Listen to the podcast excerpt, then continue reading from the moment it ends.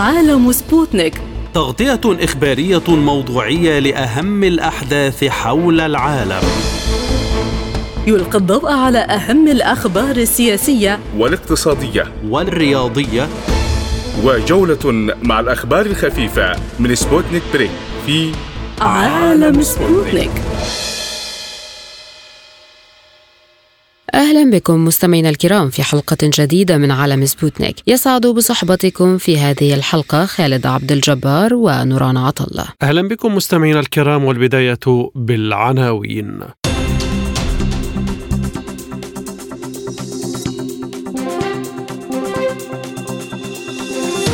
روسيا تدعو لعدم تناسي أنبوبة باول وتطالب بمحاسبة المسؤولين عن تدمير العراق، مؤكدة أن هذه الجريمة لا تسقط بالتقادم. حفتر يستقبل باشاغا لبحث دفع العملية السياسية في ليبيا. السودان يطالب الأمم المتحدة برفع فوري لحظر الأسلحة. الإمارات وفرنسا والهند تؤسس مبادرة تعاون تشمل الدفاع والطاقة. اقتصاديا، الاتحاد الأوروبي يبدأ تفعيل فرض حد أقصى لسعر النفط الروسي اعتبارا من اليوم الأحد. إلى التفاصيل. دعت رئيسة مجلس الاتحاد الروسي فالنتينا ماتفيينكو إلى طرح موضوع أنبوب اختبار باول الذي أدى إلى غزو العراق في الأمم المتحدة من جديد، مشيرة إلى أن هذه الجريمة لا تسقط بالتقادم. وكتبت ماتفيينكو في صفحتها على تيليجرام: سيكون من الصحيح أن يطرح الموضوع حول الكذب الشنيع الذي أدى إلى كارثة فظيعة بشكل واضح في القريب العاجل في الأمم المتحدة، حيث بدأ تطور هذه الأحداث منذ 20 عاماً.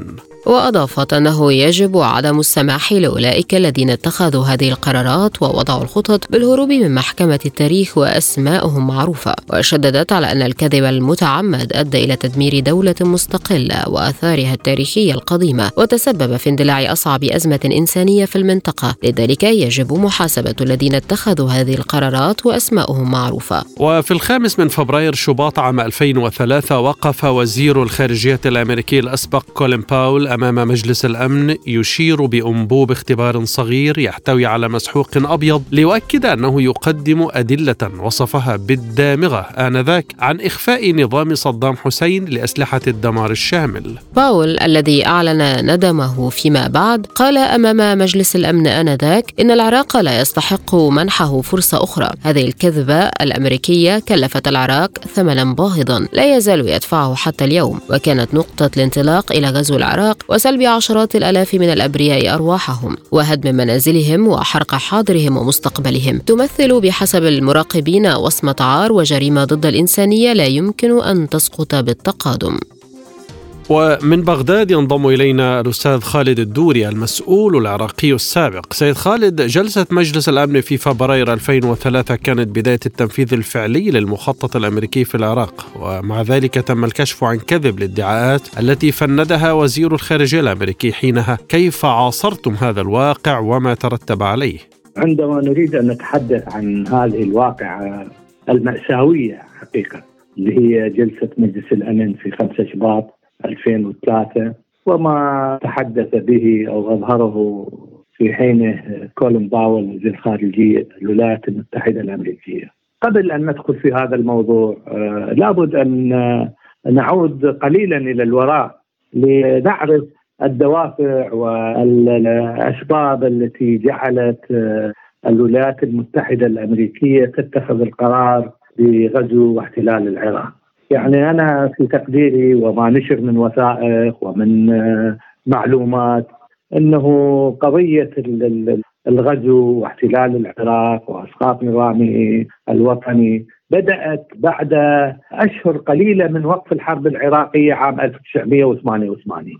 يعني معروف أنه بعد نهاية هذه الحرب كان العراق يمتلك قوات عسكرية كبيرة وكانت لديه أسلحة، وحاولت الإدارة الأمريكية بعد هذه الحرب أن تضع شروط على العراق من أجل بما فيها موضوع تقليص القوات المسلحة وموضوع أسلحة الصواريخ البالستية وغيرها. لذلك بدأت الخلافات يعني حقيقة بعد أشهر قليلة، ودخلنا في موضوع الكويت، ولا نريد أن نشرح تفاصيل هذا الموضوع. ولكن بكل تأكيد يعني قبل 2003 وقبل عملية الغزو يعني في سنوات اللاحقة العراق استطاع أن يعيد علاقاته مع المحيط العربي أولا.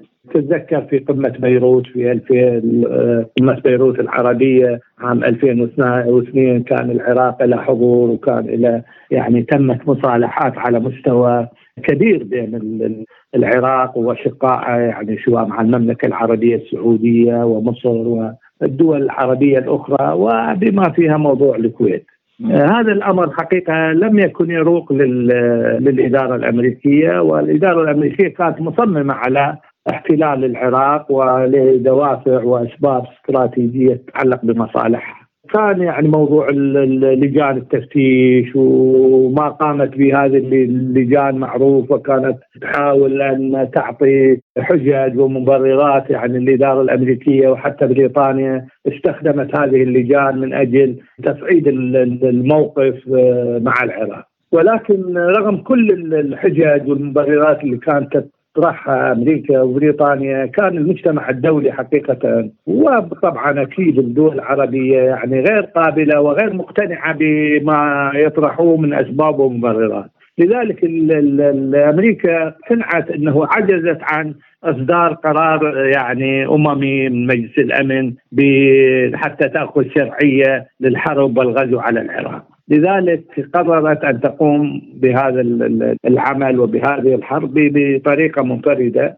فكانت يمكن هذه الجلسة يعني المشهودة بداية وهي كانت قبل يعني شهر أو شهرين من بدء الحرب، كانت هي الصفحة الأخيرة أنه الإدارة الأمريكية حاولت تضليل، أيضا تستخدم التضليل مرة ثانية، وخرج علينا كولن باول بقصة يعني حقيقة مضحكة، وهو يحمل هذه القنينة الصغيرة ويدعي أنه العراق يمتلك أسلحة بيولوجية وأسلحة كيميائية، ويمكن كمية صغيرة من هذه القنينة اللي كان يحملها أنه هذا يمكن أن تعدي إلى كوارث أو إلى يعني تدمير مدينة كاملة وقتل مئات الآلاف من الناس.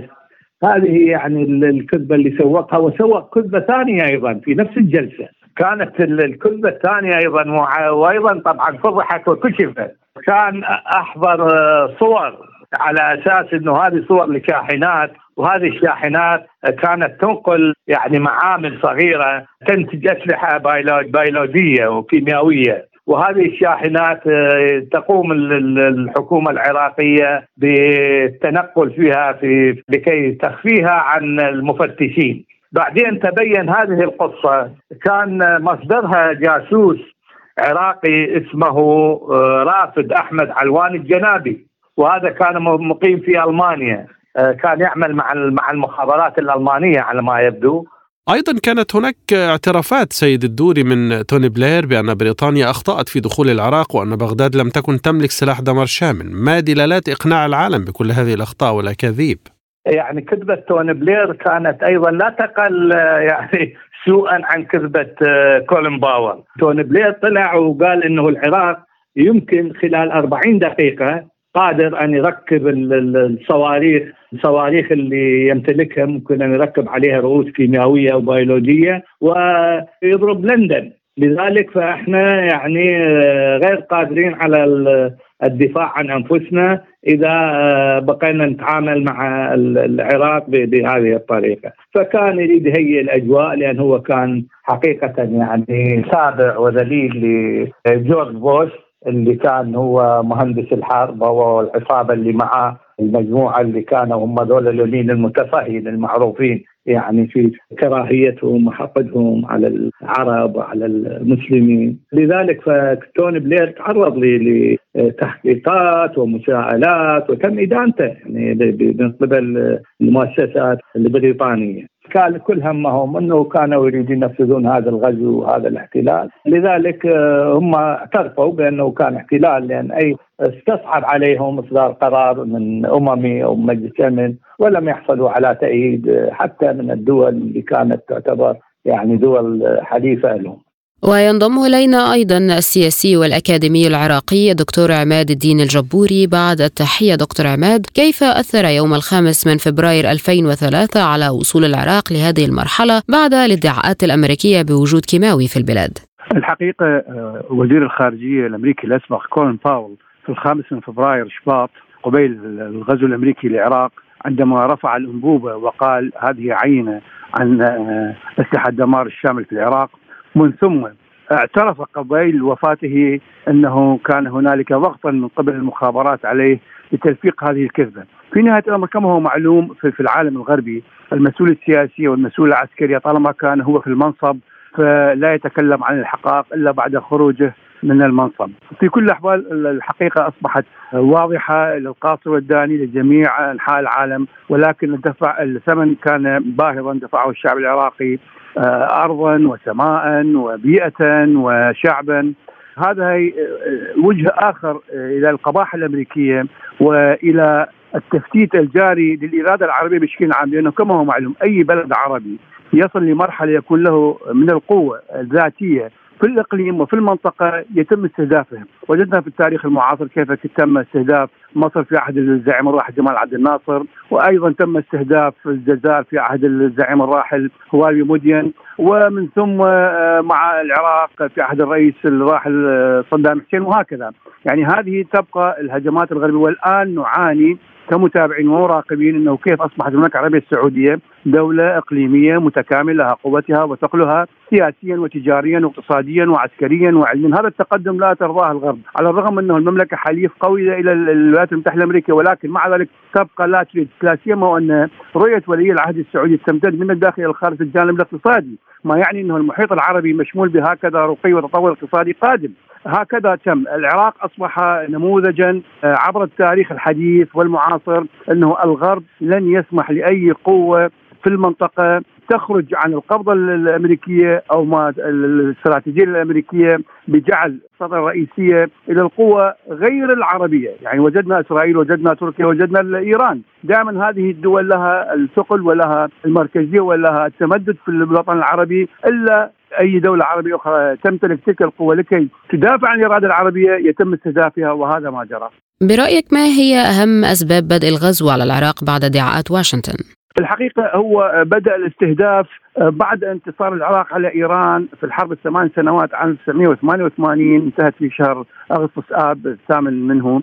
بدأ استهداف العراق لأنه بدأت تقارير تشير أنه العراق أصبح قوة إقليمية يجب تحجيمها، وبدأت الضغوطات على العراق منذ ذلك التاريخ، ولكن العراق رفض المساومة، رفض الخنوع، رفض أي ضغوطات تؤثر على واقعه على مستقبله. ولا سيما وأن كان النظام السياسي السابق في العراق كان نظاما وطنيا قوميا ينظر إلى قوته الداخلية هي امتداد إلى المحيط العربي لا ينفصل عنه. هذا الأمر بلا أدنى شك لا يروق إلى الجانب الغربي، تحديدا إلى الولايات المتحدة الأمريكية. والعراق كان من أوائل الدول العربية الذي أرسل صاروخا أخذ دورة كاملة حول كوكب الأرض، وهكذا من تقدم عسكري كان نسمة واستعداد الجيش العراقي وقت ذاك 1,000,000 مقاتل في 4 فيالق، وهكذا تم استهدافه. وجدنا من جملة الأمور التي جرت أنه العراق يمتلك أسلحة دمار الشامل، مع أنه لا توجد أي أدلة عليه. وحتى عندما سمح العراق بعد استراتيجي إلى مسألة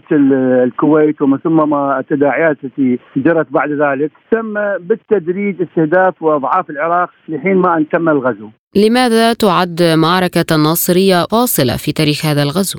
أولا هنالك معركة الخفاجية قبيل الغزو الأمريكي، لأنه كما هو معلوم استمر القصف الأمريكي بالصواريخ وبالطائرات وبالمدفعية على مدى 42 يوما، ولكن الزحف البري لم يستمر غير 4 أيام فقط.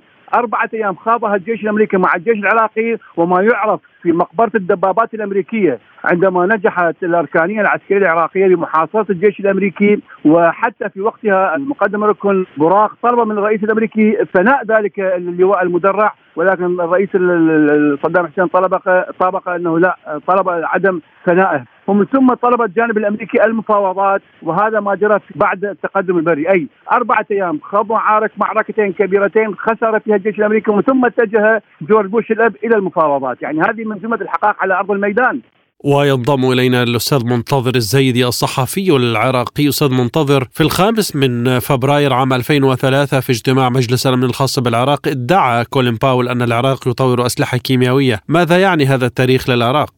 الحقيقة هو المحزن بالأمر كله أنه أمريكا دأبت الكذب، وللأسف الشديد العالم، بعض العالم يصدق كذبها، على الرغم أنه العراق وكل الدول المساندة للعراق كلهم ألم تتعظوا من أمريكا الكذابة من قبل الحرب الباردة إلى الحرب الباردة إلى ما بعد الحرب الباردة، ومن ثم تنكشف هذه الكذبة ولا أحد يحاسب أمريكا على هذه الكذبة، بل يحاولون إلصاقها بشخص وليس بإدارة أو منظمة أو مؤسسة، اللي هي مؤسسة البيت الأبيض والمؤسسة الأمريكية والنظام الأمريكي الذي هو جزء من عمله هو الهيمنة على الكرة الأرضية بكل الوسائل غير المتاحة للأسف. وشاهدنا مجلس الأمن يأخذ بنظر الاعتبار بادعاءات كولن باول الزائفة، ولكنه لم يحاسب فيما بعد هذا المجلس أمريكا أو الإدارة الأمريكية على هذا الكذب،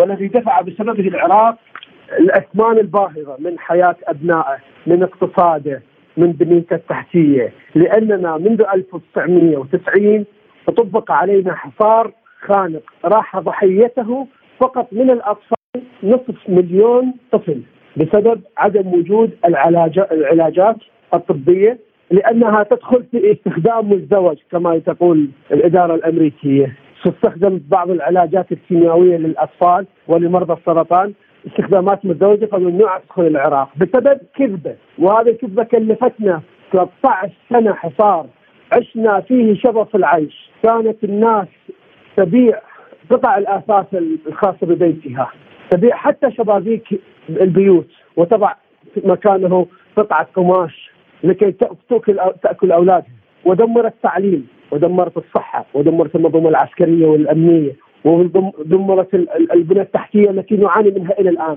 بسبب هذا الحصار الجائر الأمريكي، اللي كان أكثر من نصف العراق يفطرون على شاي وقطعة خبز لمدة 13 عام. وتأتي الإدارة الأمريكية فيما بعد تحتل العراق تحت هذه الذريعة، ذريعة وجود أسلحة دمار شامل، ومن ثم لا يجدون أثر للأسلحة الدمار الشامل. وفيما بعد ما الذي فعلته الإدارة الأمريكية؟ اعتذرت العراق؟ لا، صار لدينا معلومات مضللة حول أسلحة الدمار الشامل اللي كانت بعثات من الأمم المتحدة الكشف عن أسلحة الدمار الشامل تقول لا يوجد أسلحة دمار شامل، لم نجد إلى آخره، ولكننا رغم تأكيد القيادات العراقية في ذلك الزمن على عدم وجود هذه الأسلحة أو البرامج التطويرية، ولكن الإدارة الأمريكية كانت مصرة على إركاع العراق وليس إركاع النظام صدام حسين أو حزب البعث، إنهاء العراق في المنطقة وإنهاء دوره. طيب أستاذ منتظر، الموقف الشهير لكم مع جورج بوش، ما الذي دفعك للقيام به؟ هو ليس دافع الجملة التي قالها في المؤتمر الصحفي هذا، لا، هي كانت دافع غضب على كلمة قالها في مؤتمر صحفي قبل ذاك التاريخ حوالي 8 سنوات أو 9 سنوات.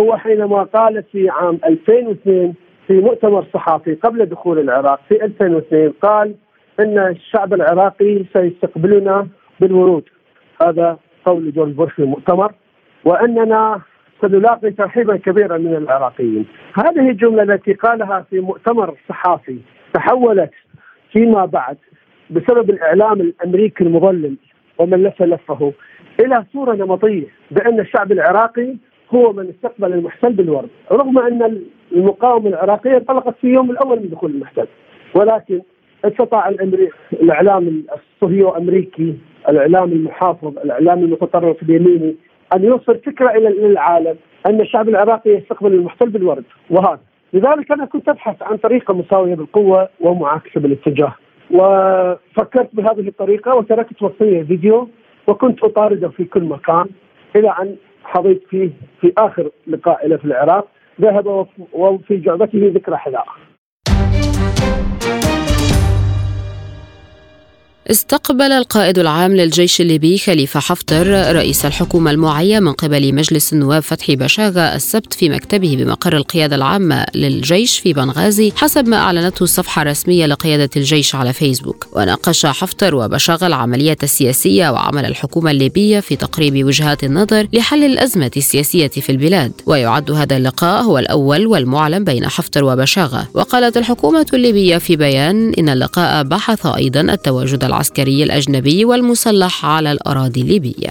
ويوجد في ليبيا حكومتان، واحدة في الشرق برئاسة فتحي باشاغا وتتخذ من بنغازي مقرا لها، وأخرى في الغرب برئاسة عبد الحميد الدبيبة وتتخذ من العاصمة طرابلس مقرا لها. وتسعى الأمم المتحدة إلى تسوية سياسية في ليبيا عبر لجنة من مجلسي النواب والدولة تتفاوض للتوافق على قاعدة دستورية تجرى بناء عليها انتخابات في أقرب وقت ممكن.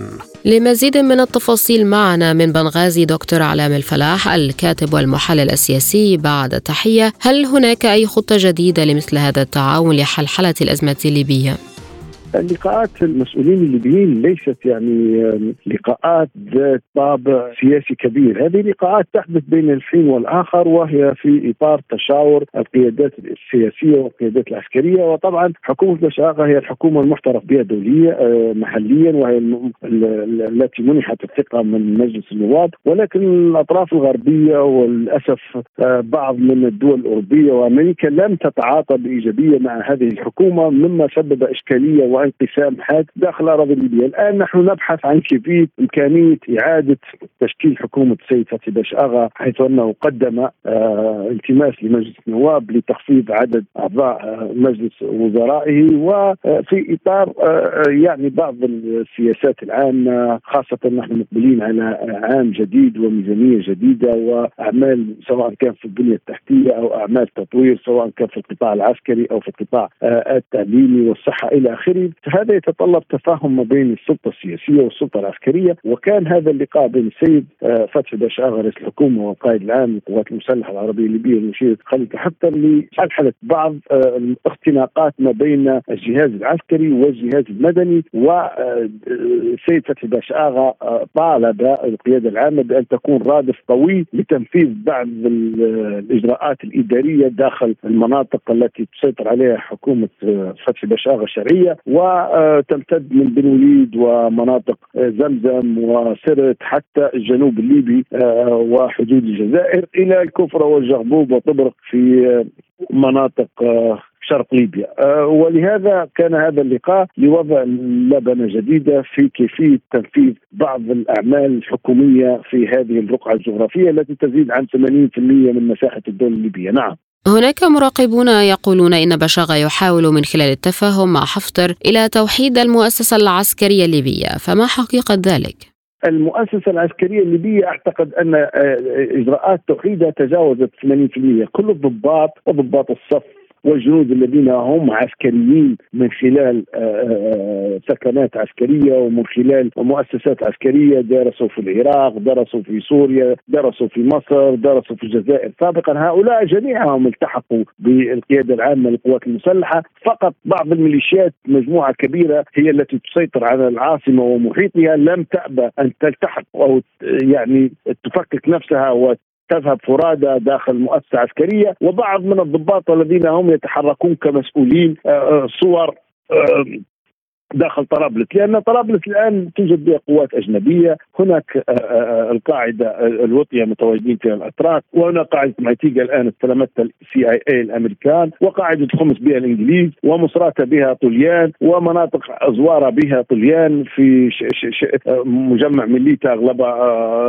رجال عسكريين طليان. إذا المنطقة في غرب ليبيا وهذا السهل الذي يسمى سهل طرابلس كلها هناك قوات أجنبية، وهناك وكالات للمخابرات أفراد سواء كانوا استشاريين أو مخبرين، وهناك ميليشيات خارجة عن القانون. كيف تستطيع أن توحد مؤسسة عسكرية مع أشخاص يحملون السلاح خارج شرعية الدولة؟ وهذه هي المشكلة. أنا لا أتوقع أن هناك مؤسسة عسكرية مرادفة للقيادة العامة التي هي متواجدة من سرت حتى الجنوب حتى طبرق والجغبوب والكفرة. هذه مؤسسة عسكرية منضبطة، ولهذا العالم يزور في المؤسسة العسكرية ويزور في القائد العام ويرغب في تفاهم وخلق جسور تعاون لمكافحة الإرهاب إلى آخره مع القيادة العامة للجيش. السيد الحداد لا يملك من أمره شيء داخل طرابلس، ولا الأخوة في رئاسة الأركان السيد جويلي الذي طرد من طرابلس وهو موجود الآن في الزنتان. هؤلاء أشخاص شخوص، ولكن ليست لديهم قواعد عسكرية، كتائب ومعسكرات وألوية حتى يضبطوا الأمر. المجموعات المسلحة والشباب الذي يمتشق السلاح خارج القانون هو الذي يتحكم في الأمر داخل طرابلس، وترونهم ويعرفهم العالم ويتعامل معهم سواء كان في طرابلس في الزاوية في مصراتة وإلى آخره. نعم. كيف يمكن أن يؤثر هذا اللقاء والتقارب مع حفتر على الموقف في ليبيا؟ هو متقارب. السيد باشاغا يعمل في حكومة شرعية تحت قبة مجلس النواب، والسيد خليفة حفتر قائد عام الجيش الذي يعمل تحت قبة مجلس النواب. هؤلاء يعني مؤسستين، مؤسسة مدنية ومؤسسة عسكرية، ومتفاهمين. وهذه اللقاءات في إطار الدعم المتبادل ودعم الحكومة في عملها يعني خارج إطار العمل الإداري، ولهذا هذه اللقاءات مستمرة يعني. ويلتقي السيد القائد العام بالسيد علي قطراني النائب والسيد فتحي باشاغا رئيس الحكومة، ويلتقي بعدد من الوزراء آخرين. هذه ليست بالأمر غريب يعني. نعم. طلب السودان من مجلس الأمن الدولي أن يرفع على الفور حظر الأسلحة والعقوبات الأخرى التي فرضت خلال أعمال العنف في إقليم دارفور الواقع غرب البلاد عام 2005. وقال مندوب السودان لدى الأمم المتحدة الحارث إدريس محمد في رسالة إلى مجلس الأمن إن العقوبات لم تعد مناسبة للواقع الممتاز على الأرض في دارفور اليوم مقارنة بالوضع في عام 2005. كما أشار السفير السوداني إلى أن الحكومة الانتقالية السودانية ملتزمة بمعالجة القضايا الاجتماعية والأمنية المتبقية في دارفور، ومنها الاشتباكات القبلية المتقطعة. بدأ الصراع في إقليم دارفور عام 2003 عندما حمل المتمردون السلاح ضد الحكومة في الخرطوم التي كان يقودها عمر البشير، واتهموها بالتمييز والتجهل. وأشارت تقديرات الأمم المتحدة في وقت سابق إلى مقتل أكثر من 300 ألف شخص في الصراع وفرار 2,700,000 من ديارهم. من بروكسل ينضم إلينا الدكتور عبد الله تيه، الوزير السوداني الأسبق وممثل الحركة الشعبية لتحرير السودان في بروكسل. دكتور عبد الله، لماذا إذن هذا المطلب السوداني الآن؟ أعتقد أنه طبعا الوقت الحالي أنا بالنسبة لنا هو نظام مفاقد للشرعية، وبالتالي أنا بفتكر أنه محاولته للمطالبات من الأمم المتحدة ببعض الأشياء عنده علاقة بارتباطه، يعني يمكن ارتباطه بالكمية من العمليات العسكرية المسلحة واللي عندها بعض الإشكاليات المختلفة. يعني يمكن الناس في السودان شايفين في اتهام يشار بشكل واضح للنظام ده كانتظار للنظام الإخوان المسلمين السابق في تدخلات تفريغ نصفه وبعض العلاقات المشبوهة الكثيرة بجماعات الإرهاب عموما. يعني أنا بفتكر إنه ما زال حتى الآن هذا النظام ليس يعني نظاما جديدا بديلا للنظام السابق المضاد، اللي عندها علاقة بالتدخل في شأن من الدول المحيطة وعنده علاقة بالإرهاب الدولي المربوط بالإخوان المسلمين. فأنا بعرف شايف الطلب يعني طلب غريب، ما بعرف يعني المقصود منه شنو، لكن أنا بفتكر الوقت الحالي هو وقت مفترض أن يكون يعني إذا كان النظام طبعا النظام عسكري الآن الموجود في السودان مفترض يكون أكثر حرصا في عملية بتاعت إرجاع السلطة للحكومة المدنية أكثر من المطالبات التي يعني له علاقة بالعملية التسليحية وغيرها من الأشياء، لأنه هذا هو المطلب بالنسبة للمواطنين السودانيين، إنه يكون هنالك تحول ديمقراطي داخل الدولة السودانية ويتم الوصول لعملية سلام دائمي وتغيير إذا كانوا هم جادين. لكن هذا هو دايما العسكر دائما وأنا بفتكر إنه المجلس العسكري الآن هو السلطة الحاكمة الآن العسكري هو انتداب لنظام الإخوان المسلمين السابق، والكل متورطين في كثير من القضايا عندها علاقة بعملية السلاح ودعم الإرهاب الدولي. لكن هل يمكن الاستجابة بالفعل للمطلب السوداني ومن ثم رفع حظر الأسلحة؟ والله أنا طبعا يمكن الآن الناس يروا أن هنالك تقارب ما بين النظام العسكري الحاكم الآن لأنه عدد من الأخطاب الدولية. يمكن كل الناس تابعت الزيارة الأخيرة للوفد الإسرائيلي للسودان والمحاوله السديده برضه من المجتمع الدولي عن طريق الاليه الرباعيه اللي هو الولايات المتحده الامريكيه واستريكا وبعض الدول المحور الامارات السعوديه في يكون هنالك تسويه والوصول الى سلام او لتسويه سياسيه في السودان. فقد انا في وجهه نظري بفتكر انه المفترض انه قضايا عندها علاقه بالارهاب والتسليح كله مفترض المجتمع الدولي هي قضايا مؤجله، لانه القضايا الاولى هو الوصول الى دوله راشده تستطيع انت ان تضمن بانه ما يذهب من سلاح لهذه الدوله يتم استخدامه للاستخدام الصحيح. لكن انا بفتكر انه في ظل هذا الظرف نظام الانقلاب العسكري الان انا بفتكر انه اي خطوه عندها علاقه بالتسليح هو محاوله لتأجيج مزيد من الحرب الاهليه. الناس الان تعرف تماما انه هنالك يعني وجود عدد كبير جدا يعني القوى العسكريه الاساسيه الحاسمه المنقلبه، وهنالك قوات الدعم السريع المعروفه بالجنجويد وهي ميليشيا تم تكوينه من قبل القوات المسلحه وهي بتحاول بانها تكون عندها قدره بتاع تسليح كبير تساوي القوات المسلحه نفسها. وكل هذه وما زال هنالك عمليه بتاعت الحرب في كل اطراف السودان لم يقف بعد النظام يستخدم الاله الحربيه في ضرب المواطنين في كل هذه المناطق اذا كان في جبال النوبه في النيل الازرق في دارفور. وبالتالي اي محاوله بتاع مزيد من التسليح للنظام هو بيكون فرصه لامتداد الحرب الاهليه في السودان وعدم الوصول للسلام. فانا بفتكر محاصره النظام في عمليه التسليح، ضغطه في الوصول لتسويه سياسيه ومحاوله ايجاد نظام ديمقراطي في السودان هو المطلب الاساسي اللي بيخلي انه من خلاله ممكن تكون عندك حكومه تضمن بانه اي سلاح يكون في يده هو سلاح مستخدم استخدام سليم ولا يذهب الى العمليه بتاعت الارهاب الدولي او لا يستخدم في الحروب الاهليه في داخل السودان. انت ربطت بين احتماليه الاستجابه والتقارب السوداني الاسرائيلي الاخير، ارجو مزيدا من الايضاح. طبعا كل الناس يعني متابعه انه هنالك تقارب او يعني تسارع في انه يكون هنالك وصول لعمليه بتاعت تسويه وسلام او اتفاق بتاعت تطبيع بتاعت علاقات ما بين النظام العسكري في الخرطوم والسلطه والنظام الاسرائيلي، وده عنده علاقه برضه بالمجتمع الدولي بعلاقات اسرائيل بالدول المختلفه اذا كان امريكا وغيرها من الدول المختلفه. فانا بفتكر انه قد يكون جزء من محاوله كروت يستخدم النظام في المحاوله بتاعت تخفيف الضغط عليه وامكانيه تقويه نفسه، لانه الناس كلهم بينظروا انه الان العسكر في الخرطوم ليس لديهم استعداد حقيقه للوصول للسلام وعندهم الرغبه في الاستمرار في السلطه، وبالتالي استمرارهم في السلطه لا يستطيعون ان يستمروا في السلطه الا بقوه السلاح، وبالتالي يريدون ان يقووا نفسهم. فقد يستفيدوا من علاقاتهم الان المختلفه بما فيه العلاقه الناس الجديده مع علاقتهم مع اسرائيل في انهم يقنعوا المجتمع الدولي في موضوع رفع العقوبات. لكن انا بفتكر انه المجتمع الدولي اذا كانت حريصه على مصالحها الاقليميه في الدول الاقليم اذا كان في الشرق في الغرب الافريقي او دول جنوب الصحراء بشكل عام ان يكون اكثر حرصا في الوصول الى تحول ديمقراطي في السودان اكثر من محاوله تمكين القوى العسكريه الموجوده في السلطه الان.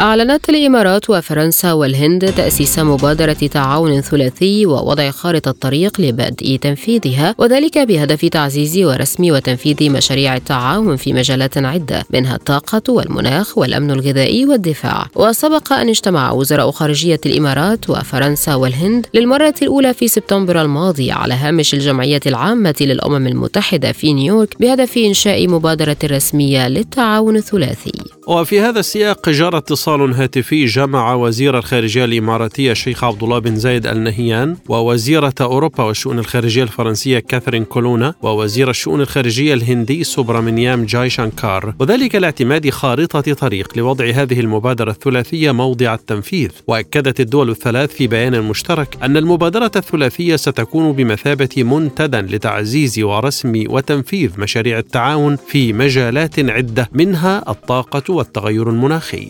لمزيد من التفاصيل معنا من القاهرة دكتور جمال رائف الباحث السياسي. بعد التحية، ماذا يعني هذا التعاون بين الدول الثلاث؟ تحياتي لحضرتك ولكل الساده المستمعين. ربما نحن امام عقد جديد من التعاون الثلاثي يشهده العالم. الجميع الان بيبحث عن خلق تكتلات سواء سياسيه او اقتصاديه او حتى امنيه وعسكريه، وراينا هذا في انشاء عده تكتلات خلال الاعوام الماضيه سواء في المنطقه الشرقيه او المنطقه الغربيه، وبالتالي هو نمط جديد في الدبلوماسيه العالميه الان اصبح يظهر على السطح. ولكن هنا ايضا نتحدث عن تعاون مهم جدا ما بين الهند وفرنسا وايضا دوله الامارات الامارات، وكون الهند ايضا حاضنه ل يعني قمه مجموعه ال20، وايضا الامارات حاضنه لمؤتمر الاطاري للامم المتحده تغير المناخيه في نسخته القادمه، وايضا فرنسا كونها يعني قائد اوروبي مهم جدا في ظل هذا التوقيت البالغ الاهميه. وبالتالي التعاون بيجمع اطراف متعدده ولديها مواقع جغرافيه متنوعه، وبالتالي هذا بعتقد ان هو ايضا بيزيد من حجم التعاون وتكامل القدرات وزياده فرص التعاون المشترك خاصه على الصعيد الانمائي. وهناك رغبه في تعزيز فكره التكامل ما بين المؤسسات الانمائيه ما بين الدول الثلاث، ايضا فيما يتعلق طبعا بمجالات الطاقه والطاقه المتجدده تحديدا وخاصه الطاقه الشمسيه، ووصولا طبعا لمجالات الدفاع وغيرها من مجالات. اذا هي شراكه وتعاون مهم للغايه في اطار انماط جديده للتعاون. ايضا اعتقد ان هذا التعاون الثلاثي سوف يخدم قضايا التغيرات المناخيه او قضايا مجموعه ال20، سواء على اطار استضافه الهند لمجموعه ال20 او استضافه الامارات لكوب 28. هل يمكن ان يتم توسيع هذا التعاون لتنضم له دول اخرى؟ يعني اعتقد ان حينما يكون هناك شريك عربي بالتاكيد بيكون باب مفتوح امام ان يكون هناك ايضا يعني اطراف عربيه اخرى لديها الرغبه في الدخول الى مثل هذه الشراكات او يتم الترحيب بها في دخول هذه الشراكات. ربما المستقبل القريب سوف يفصح عن هذا، ولكن اعتقد ان طوال الوقت بنرى ان حينما نرى مثل هذه التكتلات سواء الاقتصاديه او السياسيه بتنشا بيكون هناك اضافات مختلفه طوال الوقت عليها، وبالتالي من الممكن ان يكون هناك اضافات حتى يكون هناك ايضا نوع من انواع يعني توسيع دائره التعاون ما بين الدول المهتمه بهذه المجالات. ما هي الرساله الموجهه من هذا التعاون والى من توجهه؟ يعني الرسالة الموجهة أعتقد أن هي الآن لها علاقة بأن الدول الآن تبحث عن خدمة مصالحها الاقتصادية في ظرف اقتصادي عالمي صعب للغاية، وبالتالي هذا هو المبرر لإنشاء هذه التكتلات. ده من وجهة نظري، وأعتقد أن مضي حتى دول أخرى حتى الولايات المتحدة الأمريكية نفسها جددت من تكتلاتها، الجانب أيضا الصيني، الجانب الروسي، جميع دول العالم الآن بتجدد من تكتلاتها السياسية والاقتصادية في ظل عالم يتغير. هناك عالم يتشكل من جديد، نظام عالمي ربما يظهر على السطح خلال العقد القادم، وبالتالي أنا أعتقد أن الاستعداد لهذا الشكل أو هذا النمط من نظام عالمي جديد أيضا يستلزم أن يكون هناك نوع من أنواع التعاون على مستوى تعددية الأقطاب ما بين الدول، وبالتالي هذا ما يظهر هذا التحالف أو يظهر أيضا التحالفات المشابهة. وبالتالي الرسالة ليست موجهة لطرف، ولكنها أنا أعتقد هي رسالة لها علاقة بأن العالم يتشكل من جديد، وهذا نمط جديد في العمل الدبلوماسي الخارجي أصبحنا نراه خلال السنوات الماضية. فكرة أن يكون هناك تكتلات ثلاثية ورباعية وأيضا خماسية وتمتد لتضم أيضا عدد أكثر من الدول، وهذا في إطار يعني تشكل نظام عالمي جديد من وجهة نظري. أعلنت المفوضية الأوروبية أن الاتحاد الأوروبي سيبدأ تنفيذ تطبيق وضع سقف لسعر منتجات تكرير النفط الروسي بدءا من اليوم الأحد. وأفاد بيان للمفوضية الأوروبية بوضع الحد الأقصى لسعر المنتجات النفطية اعتبارا من 5 فبراير من هذا العام. ووافق الاتحاد الأوروبي على قرار وضع حد لسعر النفط العام الماضي كجزء من العقوبات ضد موسكو، حيث سيكون الحد الأقصى لسعر المنتجات الخام $100 أمريكي للبرميل، والحد الأقصى لسعر النفط الخام سيكون $45 أمريكيا للبرميل. وردا على ذلك حظرت روسيا توريد النفط والمنتجات البترولية إلى الدول التي تفرض سقفا سعريا. ودخل المرسوم الرئاسي الذي وقعه الرئيس الروسي فلاديمير بوتين يوم 27 ديسمبر الماضي حيز التنفيذ بحظر توريد النفط والمنتجات البترولية إلى الدول التي فرضت سقفا للأسعار. من بيروت ينضم إلينا الدكتور بلال علامة المحلل الاقتصادي. دكتور بلال، ماذا يعني دخول هذا القرار حيز التنفيذ اليوم؟ بداية أعتقد أن ما زال الاتحاد الأوروبي يحاول بشكل أو بآخر معالجة تبعات خسارة أسعار أو خسارة أمدادات النفط الروسي والغاز الروسي، وبالتالي يأتي هذا القرار في محاولة للجم تدهور الأسعار في إمدادات الغاز البديلة التي استطاع الاتحاد الأوروبي أن يؤمنها. وكل هذه المحاولات أعتقد أنها لن تؤدي حقيقة إلى أن تكون بديلة عن الغاز الروسي. وهذا القرار إذا بدنا نحلل بالعمق هدفه فهو محاولة لفتح باب أمام إعادة التفاوض للحصول على امدادات من الغاز الروسي. لا يمكن اليوم بعد المحاولات الحثيثة التي حاول فيها الاتحاد الأوروبي الوصول إلى البدائل، لا يمكن اليوم تعويض كل الخسارة التي وقع فيها من خلال فرض تقييد سواء على أسعار النفط، ونحن نعلم أن النفط هو سلعة استراتيجية رئيسية لا يمكن وضع تقييد على أسعارها، بل هي تتوازن عبر التوازن بالإمدادات والتأمين التوازن ما بين العرض والطلب في الأسواق. وبالتالي كل محاولة للتقييد وفرض سقوف معينة هي محاولة مؤقتة باتجاه تأمين إعادة التفاوض لتأمين التوازن الطبيعي بين الإمدادات والمطلوبات. لكن هل نحن مقدمون على ارتفاع جديد في أسعار النفط العالمية؟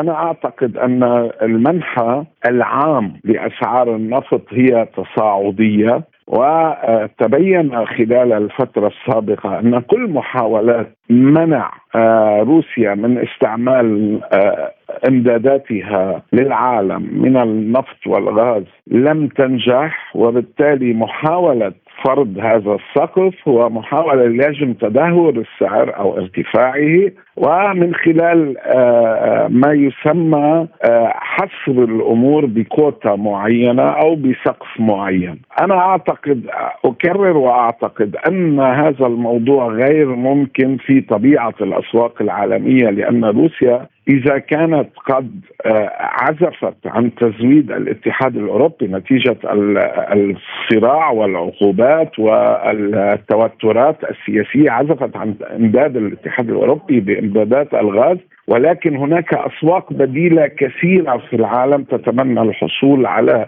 هذه الامدادات، وبالتالي هناك توازن يفرض من منحى آخر، بينما من يدفع الثمن هو من خسر هذه الامدادات ويحاول بشكل أو بآخر تحديد الحصة والكوتا والسعر برقم معين. لن تنجح هذه التجربة، وستبقى روسيا قادرة على تصدير كل ما لديها من فائض بالغاز والنفط، بينما من يعاني فعليا من ارتفاع السعر هو الذي سيدفع الثمن إضافيا، لأن المنحى التصاعدي لسعر النفط في العالم هو سائر على قدم وساق. أنت قلت إن روسيا قادرة على تصريف نفطها، إلى أين يتجه النفط الروسي مع البدء في تنفيذ الخطة الأوروبية إذن؟ طبعا أنا أعتقد أنه يأتي قرار تحديد سقف للسعر محاولة للجم، وهذا دليل إضافي على أن روسيا قادرة على تأمين بدائل لتصدير نفطها وغازها، وهناك كثير من الأسواق عطشة وبحاجة لهذه الإمدادات، وخاصة أننا نرى أن العالم لم يعد مقفلا أو محددا باتجاهات معينة. اليوم يوجد تعديل في النظام العالمي، وبالتالي روسيا قادرة على تصدير نفطها باتجاه الأسواق العطشة، سواء اليوم في الصين أو باتجاه الدول البلطيق والآسيا التي هي بحاجة ماسة إلى إمدادات من هذا النوع. وبالتالي لا أعتقد أن تحديد السقف هو سيقيد حجم الصادرات الروسية، ولا بنفس الوقت سيؤدي إلى تحقيق مفعول على مستوى حصر السعر بسقف معين. الآن مستمعين إليكم جولة إخبارية حول العالم.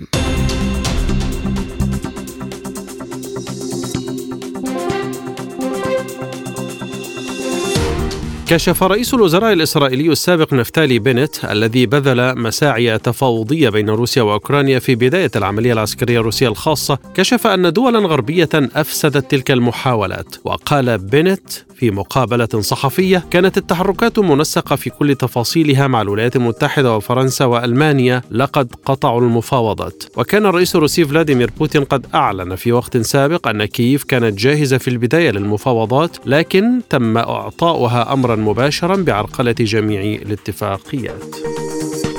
كشف عسكري روسي أن كشافة المنطقة العسكرية الغربية للقوات الروسية نجحت بالاستيلاء على مواقع أوكرانية قاتل فيها مرتزقة بولنديون. وقال المقاتل في صفوف الجيش الروسي: تم اتخاذ الموقف وانسحبت القوات الأوكرانية، لكنهم لم يرغبوا بالتخلي عن مواقعها بطريقة عادية وبسيطة. وأشار المقاتل الروسي إلى أنه أثناء المعركة رصدت القوات اتصالات لاسلكية عبر المحطة الإذاعية سمعت خلالها لغة أوكرانية وبولندية، ما يشير إلى تواجد هؤلاء في الميدان. وحددت موسكو منذ انطلاق العملية يوم 24 من شباط فبراير 2022 أهدافها بحماية سكان إقليم دونباس والقضاء على التهديدات الموجهة لأمن روسيا وإجبار أوكرانيا على الحياد العسكري.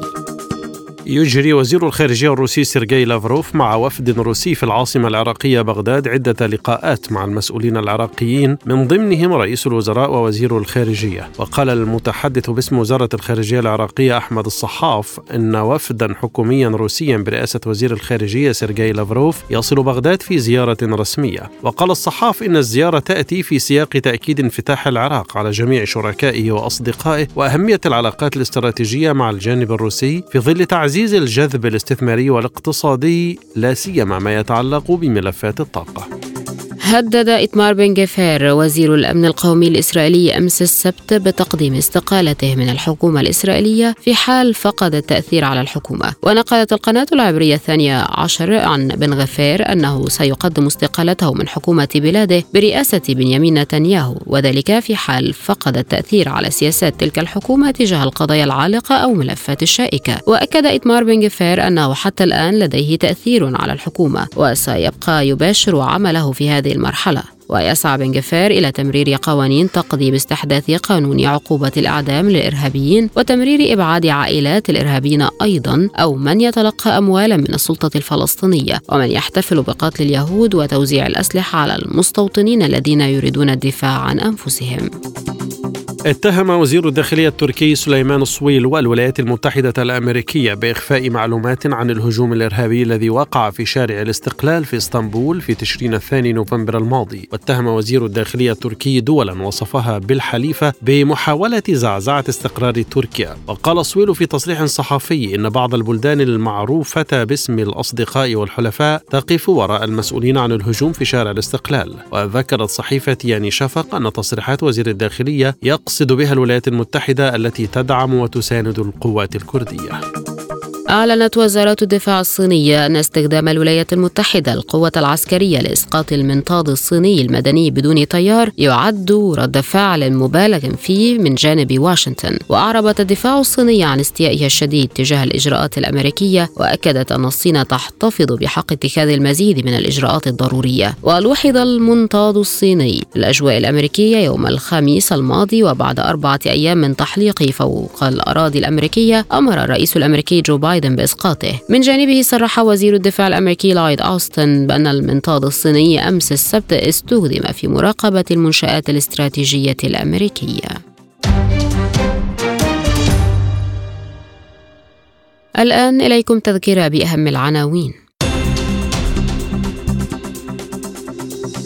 روسيا تدعو لعدم تناسي أنبوبة باول وتطالب بمحاسبة المسؤولين عن تدمير العراق، مؤكدة أن هذه الجريمة لا تسقط بالتقادم. حفتر يستقبل باشاغا لبحث دفع العملية السياسية في ليبيا. السودان يطالب الأمم المتحدة برفع فوري لحظر الأسلحة. الإمارات وفرنسا والهند تؤسس مبادرة تعاون تشمل الدفاع والطاقة. اقتصاديا الاتحاد الأوروبي يبدأ تفعيل فرض حد أقصى لسعر النفط الروسي اعتبارا من اليوم الأحد. الآن مستمعين إليكم الأخبار الاقتصادية مع الزميل عبد الله حميد.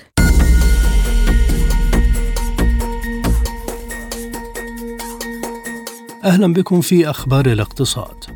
وقعت وزارة الاتصالات وتقنية المعلومات السعودية مع وزارة النقل والاتصالات وتقنية المعلومات العمانية برنامجا تنفيذيا في مجال البنية الأساسية للاتصالات وتقنية المعلومات واستثمار الكابلات البحرية. يأتي البرنامج التنفيذي تفعيلا للشراكة الاستراتيجية والمنبثقة من مذكرة التفاهم التي جرى توقيعها نوفمبر الماضي بحسب وكالة الأنباء السعودية. ويهدف البرنامج إلى استغلال الموقع الجغرافي للدولتين وتعزيز الاستثمار في الكابلات البحرية والأرضية التي تمر خلالهما، وإيجاد بيئة عمل مشتركة لتعزيز التعاون في مجال البنى الأساسية لخدمات الاتصالات وتقنية المعلومات، وفي مجال الربط الرقمي عالي السرعة لتبادل البيانات.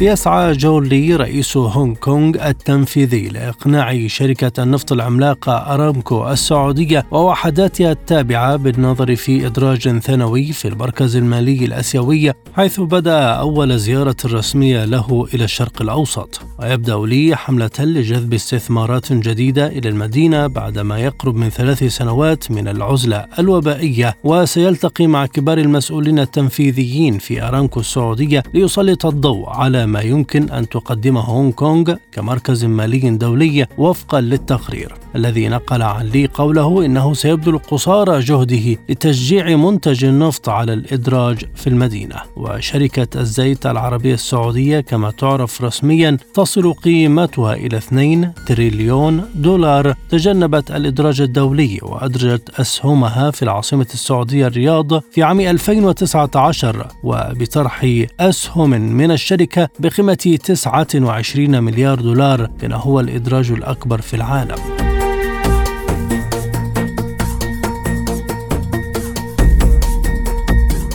يعاني الاقتصاد المصري من انكماش حاد في ظروف الأعمال في شهر يناير، حيث أدى انخفاض قيمة الجنيه إلى تسارع كبير في ضغوط الأسعار، بحسب بيانات مؤشر مدير المشتريات الصادر عن مؤسسة S&P Global. وبحسب البيانات ارتفع تضخم تكلفة المشتريات إلى أعلى مستوى في 4.5 سنوات، مما أدى إلى زيادة أسعار البيع بأقصى معدل منذ فبراير 2017. وسجل المؤشر المعدل موسميا مستوى 45.5 نقطة في يناير مقابل 47.2 نقطة في ديسمبر. وأشارت القراءة إلى تدهور حاد في أحوال القطاع غير المنتج للنفط ليكون واحدا من أسرع معدلات التدهور في سلسلة التراجع الحالية المستمرة منذ 26 شهرا.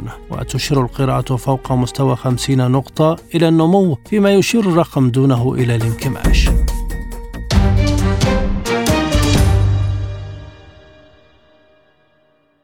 وعودة إلى عبد الله حميد، ومعه هذه المرة أخبار الرياضة.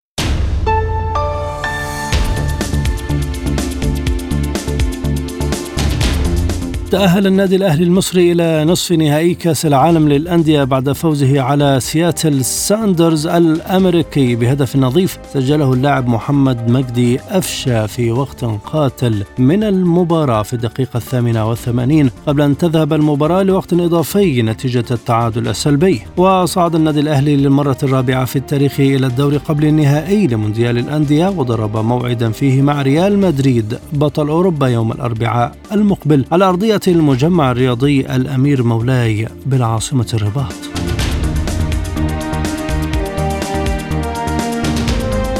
وفي البطولة نفسها تأهل الهلال السعودي إلى نصف نهائي كأس العالم للأندية 2023 عقب فوزه على الوداد الرياضي المغربي بالضربات الترجيحية خلال المباراة التي جمعت بينهما على أرضية ملعب الأمير مولاي عبد الله بالعاصمة الرباط. فاز الفريق السعودي بالضربات الترجيحية بنتيجة 5-3 بعد نهاية شوطي المباراة والشوطين الإضافيين بالتعادل الإيجابي 1-1. كان الوداد سباقا لافتتاح التسجيل بواسطة أيوب العملودي في الدقيقة 52 قبل أن يعدل محمد إبراهيم كنو النتيجة في الدقيقة 90 من ضربة جزاء. شهدت المباراة طرد لاعب الوداد يحيى جبران في الدقيقة 90، ثم لاعب الهلال محمد إبراهيم كنو في الدقيقة 94. وسيلعب الهلال السعودي ضد فلامينغو البرازيلي في نصف نهائي المونديال بحثا عن ميدالية عربية جديدة في البطولة.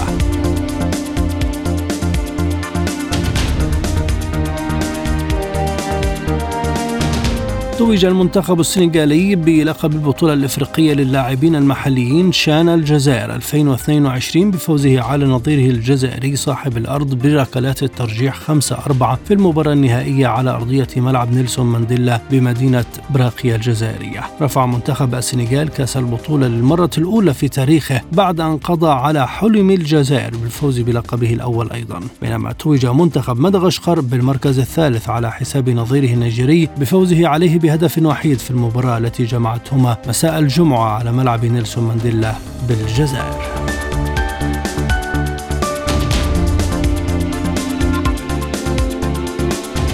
حاول فريق باريس سان جيرمان تأخره بهدف إلى فوز على ضيفه تولوز 2-1 في المباراة التي جمعتهما في إطار منافسات الجولة 22 من الدوري الفرنسي لكرة القدم. فاجأ لاعب خط الوسط الهولندي برانكو فاندن بومان أصحاب الأرض بتسجيله هدف التقدم لنادي تولوز عند الدقيقة 20، لكن الفريق الباريسي سجل هدفين، الأول حملة توقيع المدافع الدولي المغربي أشرف حكيمي في الدقيقة 38 والثاني في الدقيقة 58 لليونيل ميسي. حقق باريس بذلك انتصاره الثاني تواليا ليرفع رصيده إلى 54 نقطة في صدارة الدوري، بينما يشغل نادي تولوز المركز 12 على سلم الترتيب برصيد 29 نقطة.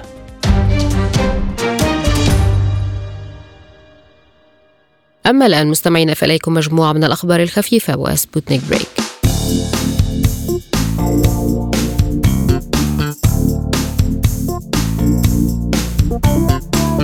كرم مهرجان سينمانا السينمائي الذي انطلق في سلطنة عمان بدورته الرابعة الفنان القدير دريد لحام، كما تم عرض الفيلم السوري الحكيم. قال وزير التراث والسياحة العماني سالم بن محمد المحروقي في كلمة خلال الافتتاح إن استضافة سلطنة عمان للمهرجان أمر مهم لصناعة سينمائية مزدهرة، مشيرا إلى أن عمان بتضاريسها المتنوعة بين السهل والجبل والبحر عبارة عن مسرح مفتوح لتوظيف هذه التضاريس. وفي ختام حفل افتتاح المهرجان كرم وزير التراث والسياحة الفنانين دريد لحام وطارق عبد العزيز وعاكف نجم وعدد من المنتجين والجهات الداعمة للمهرجان. أعلنت إدارة منتدى شباب العالم عدم تنظيم النسخة الخامسة من المنتدى بشكلها التقليدي في مدينة شرم الشيخ بسبب التحديات الراهنة التي يعيشها العالم. وأكدت إدارة المنتدى في مؤتمر صحفي أن النسخة الجديدة من المنتدى ستكون غير تقليدية، وأضافت أنها ستكون نسخة تنفيذية تركز على تنفيذ حزمة من البرامج والمبادرات التنموية بالتعاون مع مؤسسات دولية ومصرية ورعاة المنتدى. وتتضمن النسخة الخامسة 6 مبادرات تنموية، من بينها دعم المشروعات الصغيرة وبرامج الأمن الغذائي من خلال دعم المزارعين وأصحاب الصناعات الغذائية، بالإضافة إلى منصة دولية تطوعية للشباب تهتم بالدول الفقيرة، بجانب إطلاق برنامج للصحة النفسية والعقلية وبرنامج لدعم المهاجرين واللاجئين. بدأت شركة OpenAI الأمريكية قبل أشهر ما بدأ أنه سباق تسلح، لكن في مجال الذكاء الاصطناعي، مع إطلاقها للروبوت ChatGPT. ويشكل روبوت ChatGPT تحدياً لعملاق محركات البحث Google، نظراً إلى أنه ينتج نصوصاً طويلة ومترابطة نجحت في اجتياز اختبارات في جامعات عدة، وهو ما يتفوق على آلية عمل جوجل التي تقدم نتائج بحث متناثرة من مواقع مختلفة. وتستعد جوجل للكشف عن خططها لمنافسة روبوت ChatGPT خلال أيام. وأعلنت جوجل عن حدث في 8 فبراير الجاري يستمر لمدة 40 دقيقة، حيث من المتوقع أن تكشف الشركة عن إعادة التصور حول كيفية بحث الأشخاص عن المعلومات واستكشافها والتفاعل معها. ذكرت صحيفة الصن البريطانية أن طقطقة المفاصل يعتمد على مستوى نشاطك وحتى الطقس، وفي المجمل لا داعي للقلق. وتقول هيئة الصحة العامة في بريطانيا إن هذا الأمر قد يكون من أعراض هشاشة العظام. ومن الأعراض التي يجب الانتباه لها طقطقة المفاصل في الركبة، إذ إن المصابين بالفصال العظمي يتأثرون في كلتا الركبتين، في حين أن البعض قد يعانون من هذه الحالة في ركبة واحدة فقط. ويواجه غالبية هؤلاء ألما أثناء المشي، خاصة في حالة صعودهم أو هبوطهم على الدرج، وقد يصل الأمر إلى تأرجح ركبتي الشخص أو عدم القدرة على الوقوف بشكل مستقيم. ومن أهم طرق العلاج الحفاظ على نمط الحياة، مثل المحافظة على الوزن المثالي وممارسة التمارين بشكل منتظم. في الختام مستمعينا إليكم تذكرة بأهم ما جاء في عالم سبوتنيك هذا اليوم. روسيا تدعو لعدم تناسي أنبوبة باول وتطالب بمحاسبة المسؤولين عن تدمير العراق، مؤكدة أن هذه الجريمة لا تسقط بالتقادم. حفتر يستقبل باشاغا لبحث دفع العملية السياسية في ليبيا. السودان يطالب الأمم المتحدة برفع فوري لحظر الأسلحة. الإمارات وفرنسا والهند تؤسس مبادرة تعاون تشمل الدفاع والطاقة. واقتصاديا، الاتحاد الأوروبي يبدأ تفعيل فرض حد أقصى لسعر النفط الروسي اعتبارا من اليوم الأحد. ورياضيا، الأهلي المصري يتأهل إلى قبل نهائي كأس العالم للأندية لكرة القدم بعد فوزه على سياتل الأمريكي بهدف دون رد. للمزيد زوروا موقعنا sputnikarabic.ae. إلى اللقاء.